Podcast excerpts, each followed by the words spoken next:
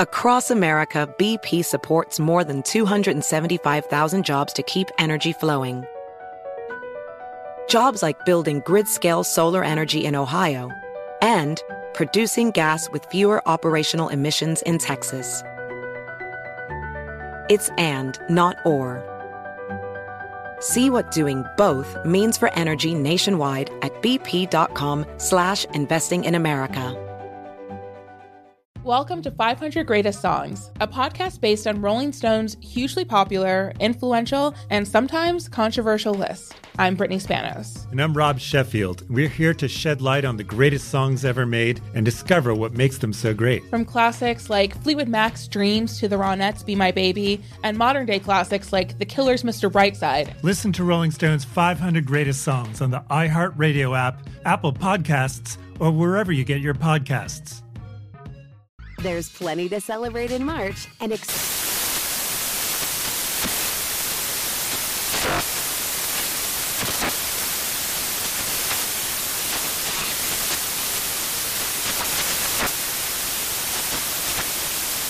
Craft Month with the perfect pizza at home class from Craftsy. And anytime is right to listen to iHeartRadio's iHeart Country Radio. Discover more shows and movies for free.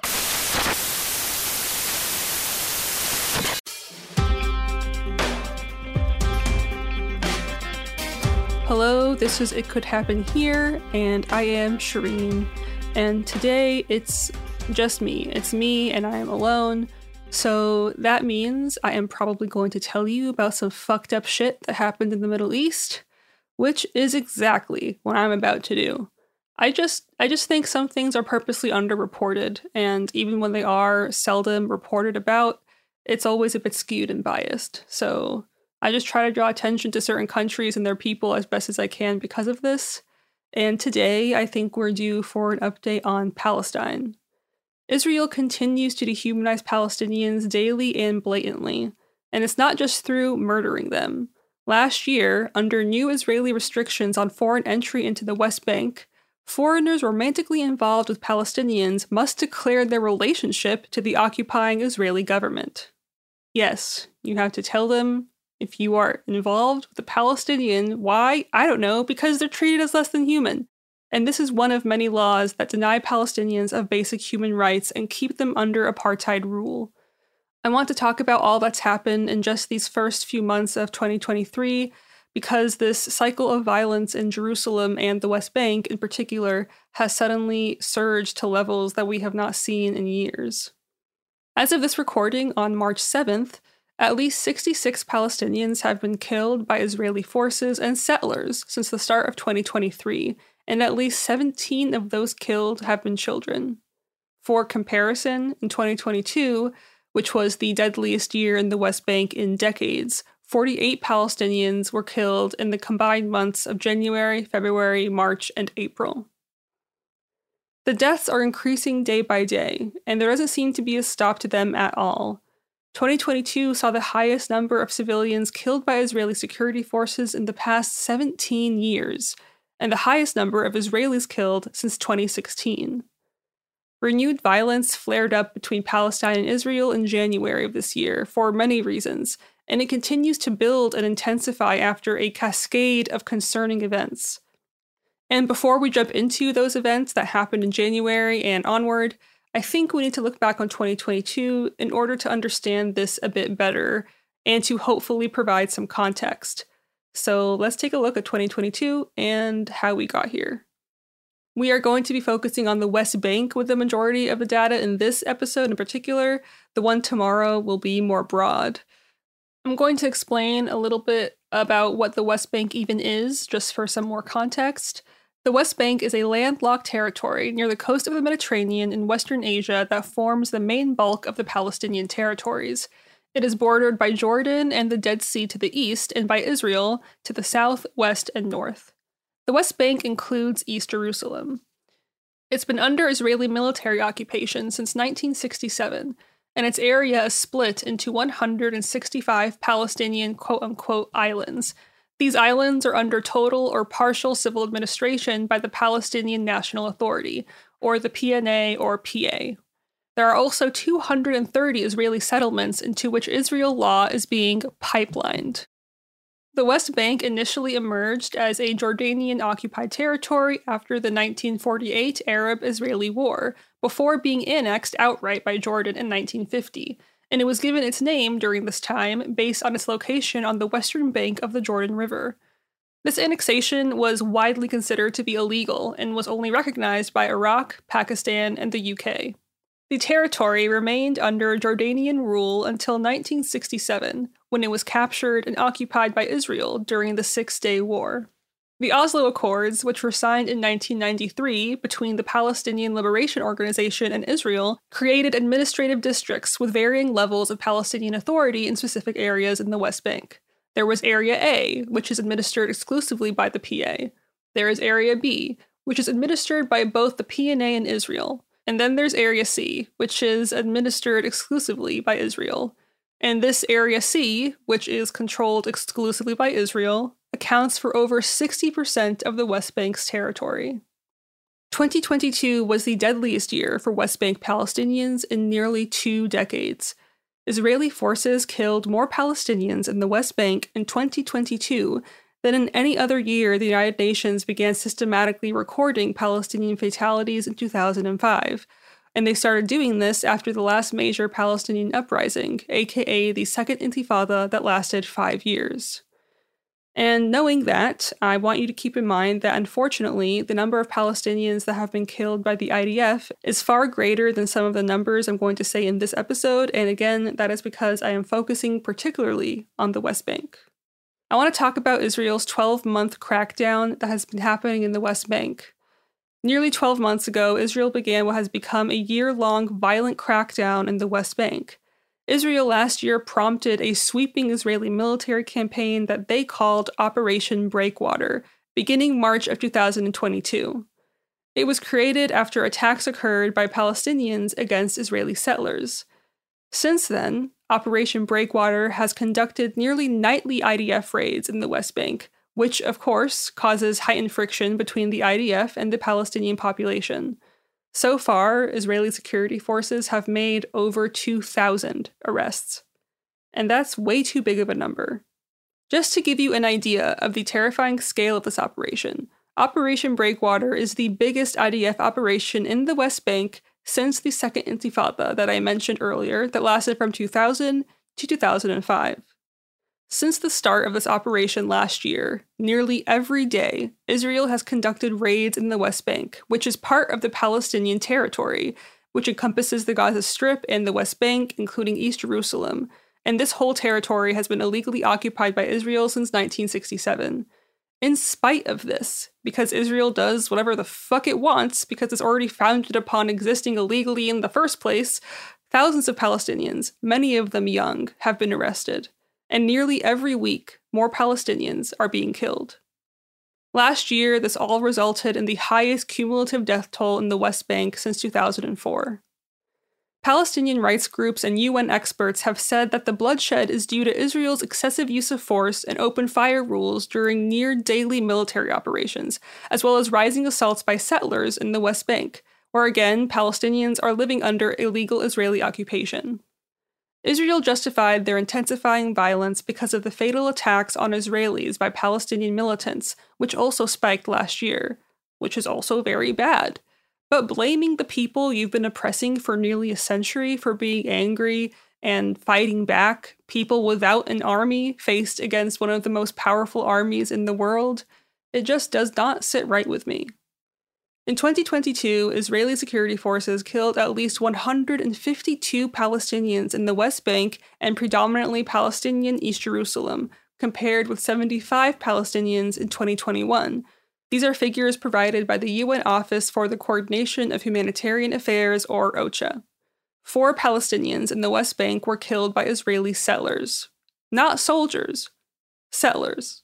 Settlers that have been emboldened and even encouraged in their hate and violence by the Israeli far right.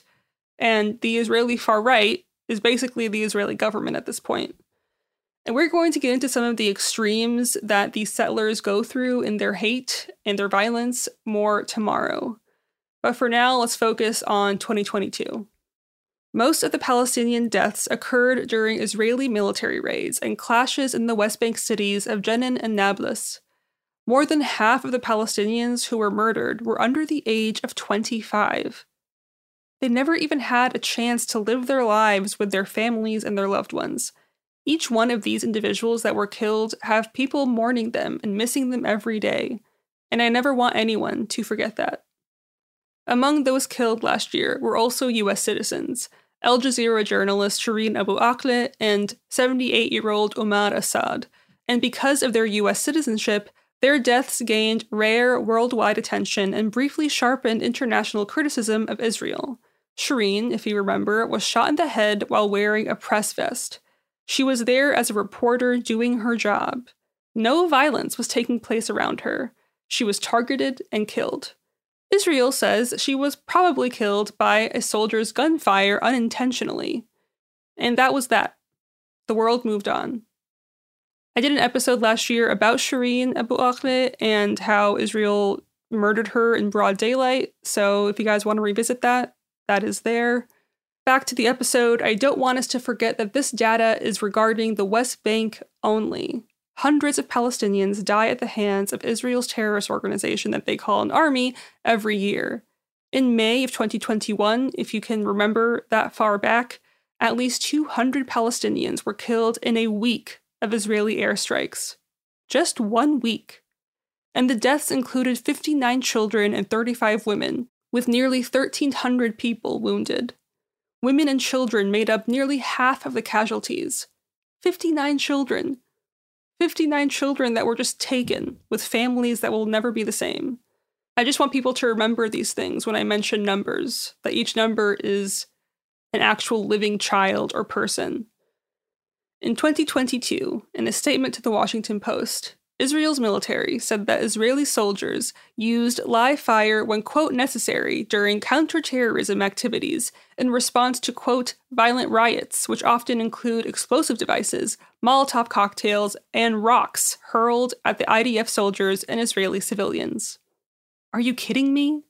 One of the most powerful and supported armies in the world is saying that it's killing people in response to rocks being thrown at them armed and protected soldiers covered in SWAT gear with all the weapons they could ever fucking dream of, fighting against a people without an army at all, blaming them in an official statement to the Washington fucking Post for throwing rocks. I mean, just just get the fuck out of here. I the IDF are all fucking clowns. And maybe I shouldn't be cursing and I should pretend to be professional, but they make me fucking mad and I think we should all be fucking mad because I don't think it's fair. And I know life isn't built to be fair, but to terrorize and genocide a population, drive them into a corner, and then blame them for having the audacity for fighting back in the only ways accessible to them is fucking ludicrous. You can't both sides a conflict when one of those sides has one of the most advanced and supported armies in the world that oppresses the other side that has no army and no support of any kind, a side who has rocks in their hands resorting to violence because absolutely nothing and no one is helping them. A total of 224 Palestinians were killed in 2022, including the 49 people that I mentioned earlier that were murdered during a three day Israeli assault on the besieged Gaza Strip. 17 were children. And I'm emphasizing this because Palestinian children have started keeping goodbye letters in their pockets in case they're killed by the Israeli army. No child should have to live in fear that they might be killed at any moment, but that's the reality for Palestinian children. Nearly every day, Palestinians wake up to news that the Israeli military has killed yet another Palestinian.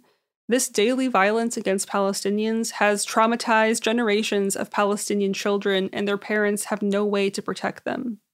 Many of the casualties in the West Bank in 2022 were young Palestinians who have only ever known military occupation and the oppression of the Israeli government. The West Bank also has to deal with the repressive politics of the Ramallah based Palestinian Authority, the PA, which was set up as a caretaker government three decades ago and is now widely unpopular among Palestinians. And I'll get into this more after a quick break, so uh, BRB.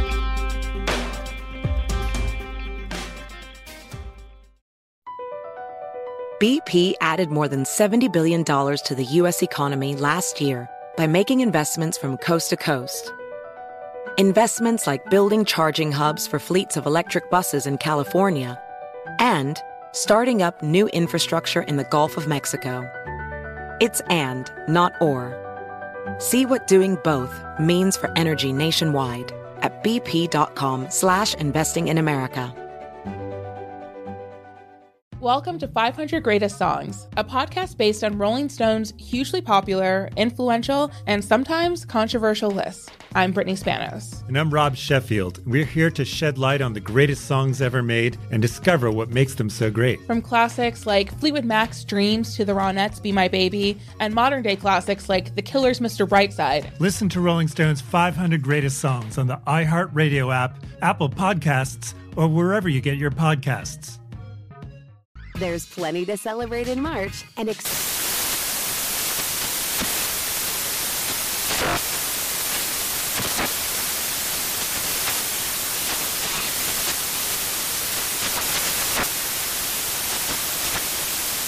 Craft Month with the perfect pizza at home class from Craftsy. And anytime is right to listen to iHeartRadio's iHeart Country Radio. Discover more shows and movies for free.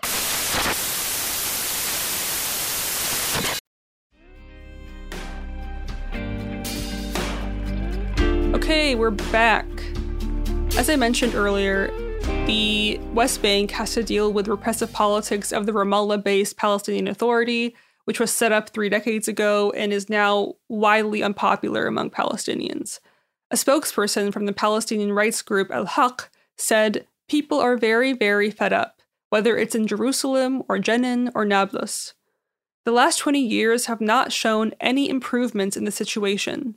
This spokesperson spoke only on the condition of anonymity for fear of reprisal by Israeli security forces, because the Israeli security forces raided the organization's headquarters in Ramallah last August. The spokesperson explained that, quote, the near daily raids in areas under control of the PA show that the sovereignty of the PA does not exist. So they're saying that the Palestinian Authority is basically useless. If these Israeli raids are happening in areas that are supposedly under control or, quote, care of the PA, then what the fuck are they even there for? Tor Wennesland, the UN Special Coordinator for the Middle East peace process, told the Washington Post last year, quote, We have a new dynamic in the West Bank and around Jerusalem, with a, quote, new generation of Israelis and Palestinians in conflict. There is an urgent need to de escalate. He also cited the quote growing tension in so called friction zones, which are areas where Israeli settlements continue to encroach on Palestinian lands and where violence is mounting. Probably in part due to the frustration with the lack of action by the Palestinian Authority, 2022 also saw the emergence of two new Palestinian militant groups, the Jenin Battalion and the Lion's Den, both led by disaffected young men with local support networks. Meanwhile, Israel's military has repeatedly declined to provide the number of internal investigations they supposedly opened last year regarding their misconduct related to the Palestinian deaths.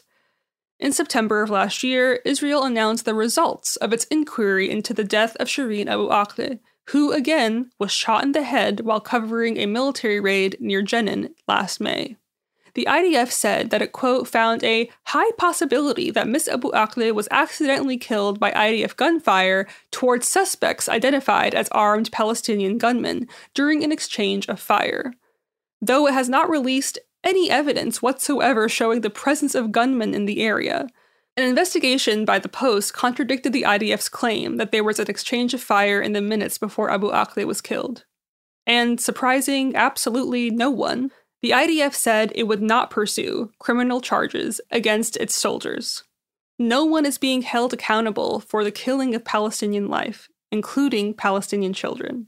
Israel has continued to operate as though they have immunity, which in a way they do, thanks to the United States, who does nothing but give Israel more money and weapons and good press. Even more concerning, far right politician Itamar Ben Gvir, who is Israel's new national security minister, has proposed giving police and soldiers wider latitude to use live ammunition and putting laws in place that would shield them from criminal prosecution for killing or injuring Palestinians. And this should be a red flag for everybody. The Al Haq spokesperson said that many of those killed in Israeli raids last year appear to be either bystanders or victims of excessive force. Let's not forget that they also killed members of the press, who clearly wear press vests in a moment where no violence was ever taking place. Just a camera and reporters trying to raise awareness that the crimes that Israel commits. In early December, Israeli fire killed a teenage girl in Jenin who was on her roof as a raid unfolded nearby. Days earlier, Israeli forces fatally shot a 16 year old boy who was throwing stones at a checkpoint outside Ramallah. We're getting to the end here, so let's take our last little break and we'll be right back.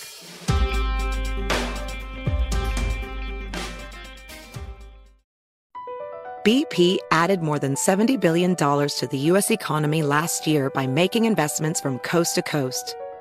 Investments like acquiring America's largest biogas producer, Archaea Energy, and starting up new infrastructure in the Gulf of Mexico.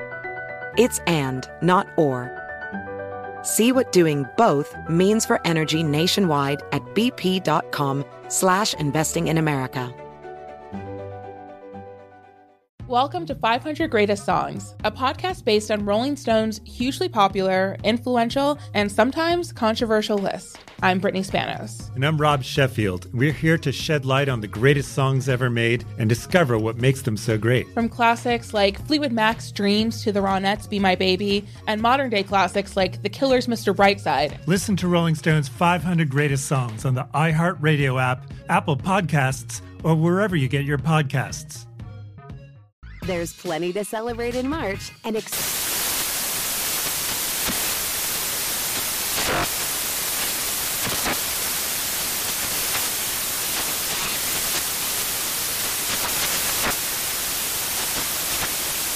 National Craft Month with the perfect pizza at home class from Craftsy. And anytime is right to listen to iHeartRadio's iHeart Country Radio. Discover more shows and movies for free.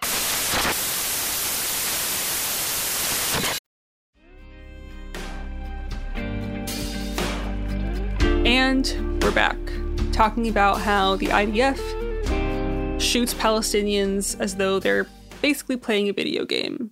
They have shot a teenage girl and then a 16 year old boy. And there are many disturbing videos of IDF soldiers shooting Palestinians like they are playing a video game. There's one video in particular that I'm thinking about that is so fucking disgusting, where one soldier is crouching down and aiming his gun at a Palestinian who was hiding behind a dumpster. I know that the Palestinian is hiding behind a dumpster because the soldier says something to the effect of, What does he think he's doing behind that dumpster? And then the soldier shoots and jumps up in pure elation, cheering for himself because he shot this person. There is another soldier in the frame next to him who seems to be more aware of the camera that is recording them, who keeps telling his annoying murderer friend to be professional instead of jumping up and down like he just scored a point in a game, because that is all this is to them. There is much more evidence of this infuriating and horrific attitude and culture of the IDF in Abby Martin's 2019 film, Gaza Fights for Freedom, which I've probably already recommended a million times and will continue to recommend. It is free on YouTube. Tor Wennesland, who we mentioned earlier, the UN Special Coordinator for the Middle East peace process, said, quote, The continued killings of Palestinians by Israeli security forces in incidents where they did not appear to present an imminent threat to life are disturbing. He went on to say that, quote, I am increasingly concerned by the fragility of the current political and security dynamics, particularly in the occupied West Bank, including East Jerusalem. Volker Turk, the UN High Commissioner for Human Rights, said, For this violence to end, the occupation must end. On all sides, there are people who know this. The violence of last year reflects a dangerous mix of on the ground and generational changes, and this could only escalate further as Israel's mostly far right government becomes more far right because Jewish supremacists who have incited violence against Palestinians were recently sworn into office, including Israel's aforementioned new Minister of National Security. And he's just one of the many cogs in the machine of Israel being controlled by far right terrorists. And yes, to me, they are terrorists. because literally everything they do is either a crime or a crime against humanity. Regardless, at the end of last year, Israel's new government was sworn into office.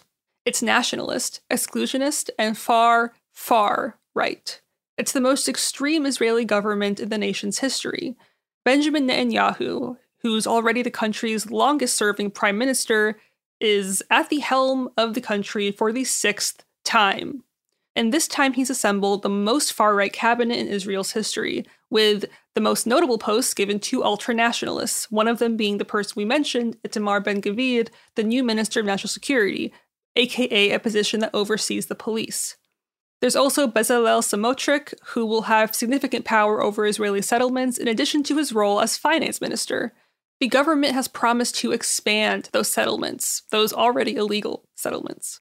The members of this new coalition have also made extensive comments denigrating the queer community, They've also called for stricter definitions of who even qualifies as Jewish. In making its vision abundantly clear, the government released policy guidelines at the end of September announcing the Jewish people's quote exclusive and inalienable right to all parts of the land of Israel. Toward the end of January, the policies of Netanyahu's newly sorting government coalition brought out about 80,000 protesters in Tel Aviv. The protesters were largely focused on the government's proposals to overhaul the judicial system, which could weaken the country's democracy and separation of powers. Quote unquote democracy. Yeah, right. But the effects of the policies on the 1.6 million Palestinian citizens of Israel and the 5.2 million Palestinians living in the occupied territories, all of these effects are going to be catastrophic and only building upon years of policies that Israeli human rights organizations say constitute crimes against humanity. The human rights defenders and experts in Israeli politics emphasize that this government is not a departure from the previous ones. And yes, it is Netanyahu's sixth time leading the country. But instead of being a new government, it's instead a culmination of Israeli politics that are only drifting farther and farther to the right. And then decades longer of policies that amount to de facto annexation of the occupied West Bank and policies of Jewish supremacy. What's different now, however, is how clearly these ideas are stated in the new government's coalition guidelines by prominent ministers of the fundamentals of how the country runs. This time, it is clear. It is written in the guidelines. There's no longer subtlety to their hate. It is in writing. The new Israeli government is somewhat of a turn from the brief centrist government of last year, but it's still seeking to implement policies that are anti Palestinian and anti liberal. But again, it is certainly not the first Israeli government to do these things. The executive director of the Israeli watchdog B'Tselem, again, apologize, probably mispronounced that, said, It's key not to pretend, as many seem to already be doing, that it'll somehow be a sudden departure from Israeli quote unquote democracy. What worries me is that even this level of clarity will not be sufficient to trigger an adequate international response. And the new Israeli government is shaping up just to be extreme as we anticipated. Israel's parliamentary system is made up of many fragmented parties, and it's slowly been collapsing and there's been turmoil and whatever because there have been five national elections since 2019. Quote unquote change government in 2021 brought together opposing parties last year to oust Netanyahu. Finally, once and for all, right? But that fell apart last summer, and in the ensuing elections, Netanyahu built a coalition of ultra Orthodox and religious Zionist parties that returned him to power, leading to an even more extreme government. So even they tried to get rid of him, but he came back worse than ever. And so this extreme government is already acting in extreme ways. And again, the new government's ministers have made long standing attacks on the queer community, as well as religious freedom and Israeli and Palestinian civil society, as well as who can call themselves Jewish. Above all, there are going to be drastic implications for Palestinians living in the occupied West Bank and for the civil liberties of Israeli citizens, mostly because Netanyahu's internal coalition negotiations have brought settlers into key ministerial posts. In only days into the government being sworn in, there have been already multiple signs and signals of how these personalities are going to rule. Justice Minister Yariv Levin has introduced legislation that would weaken judicial review and the power of Israel's Supreme Court to strike down legislation. Another proposal would revamp and politicize the country's long standing process for selecting judges.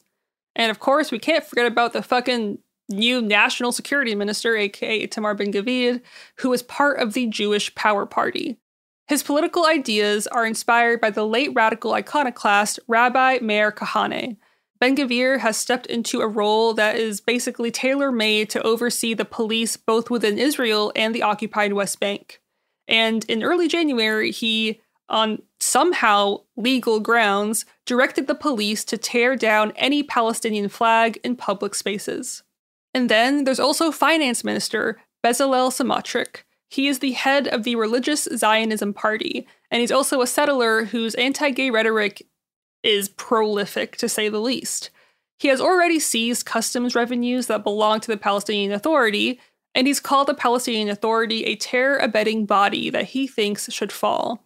He also holds newly created authorities that give him oversight of the West Bank occupation through a role crafted for him in the Defense Ministry. So they're essentially just creating these roles and creating these rules that only allow them to have more control. Corruption 101, I suppose. We can also see clearly how Netanyahu and his partners are going to govern in the coalition's agreement that sets out the new government's guidelines. It's not legally binding, but it states plainly in its ideology that, quote, the Jewish people have an exclusive and inalienable right over all areas of the land of Israel. The government will promote and develop the settlement of all parts of the land of Israel, and this includes to them the occupied West Bank. Israeli human rights organization Adalah wrote in a report This goes further than any previous agreements. The government has made explicit the coalition's party's longstanding intent to further entrench Jewish supremacy and Palestinian repression throughout the state of Israel and the occupied West Bank through a two tiered system of governance on all levels. The new government's approach to the occupied West Bank revolves around the illegal annexation of Palestinian land. The government plans to legalize the illegal outposts that are built on private Palestinian land. And the likely result of that is Palestinians being stripped of rights and protections and left even more vulnerable to violence and the hardships they're already enduring. The Israeli rights organization Adalah goes on to say that these changes to the judicial system and bestowing ministers like Smotrich with new authorities over the occupation threaten civil rights and individual rights in Israel, but it is mainly going to be a big, big issue against the national minority, the Palestinian citizens of Israel, who make up about 20% of the country. They are going to be the first and most severely damaged by those changes. And clearly, the Israeli government, even before all of this, but now it is clearly stated, it has all the components of fascism. And yet, the US still appears to be holding out hope that it can somehow work with Netanyahu and his fucking government and his fucking ministers, even now. Politics are all a scam. Everyone fucking sucks. Israel has been violating Palestinians' human rights with impunity for decades, but this new government again just illustrates the most brutal intentions with greater clarity. B'Tselem, another human rights group, said the hypocrisy is denying that Palestinians have already been living for many years under extreme, organized, criminal Israeli state violence, underwritten by the US and the lack of accountability and the acquiescence of the international community is to a great extent responsible for driving this. And as we mentioned in this episode, last year, 2022, was the most deadly year for Palestinians living in the occupied West Bank since the UN began recording the deaths in 2005. It was also the year that the most Palestinians have been held in administrative detention. And the attacks on Palestinians throughout the center right government leading up to all of this, the governments of Yair Lapid and Naftali Bennett, cannot be understated. It's always been bad, now it's just extremely bad and in Sharpie.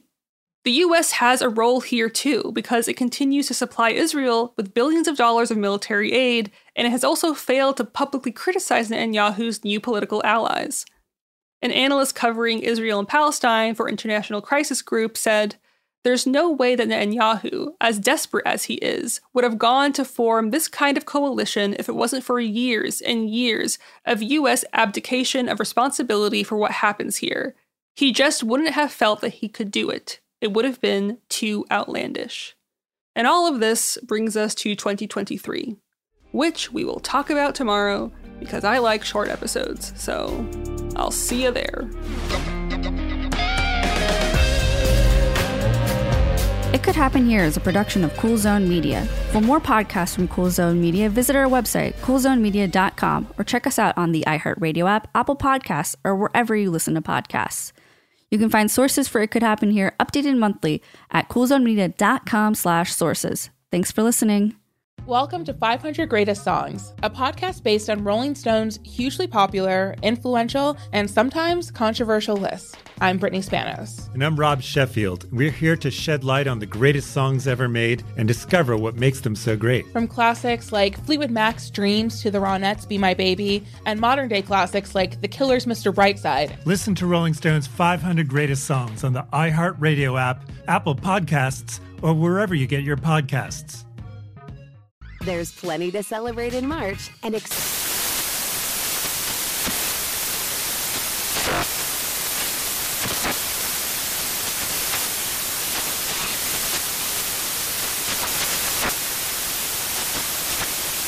National Craft Month with the perfect pizza at home class from Craftsy. And anytime is right to listen to iHeartRadio's iHeart Country Radio. Discover more shows and movies for free.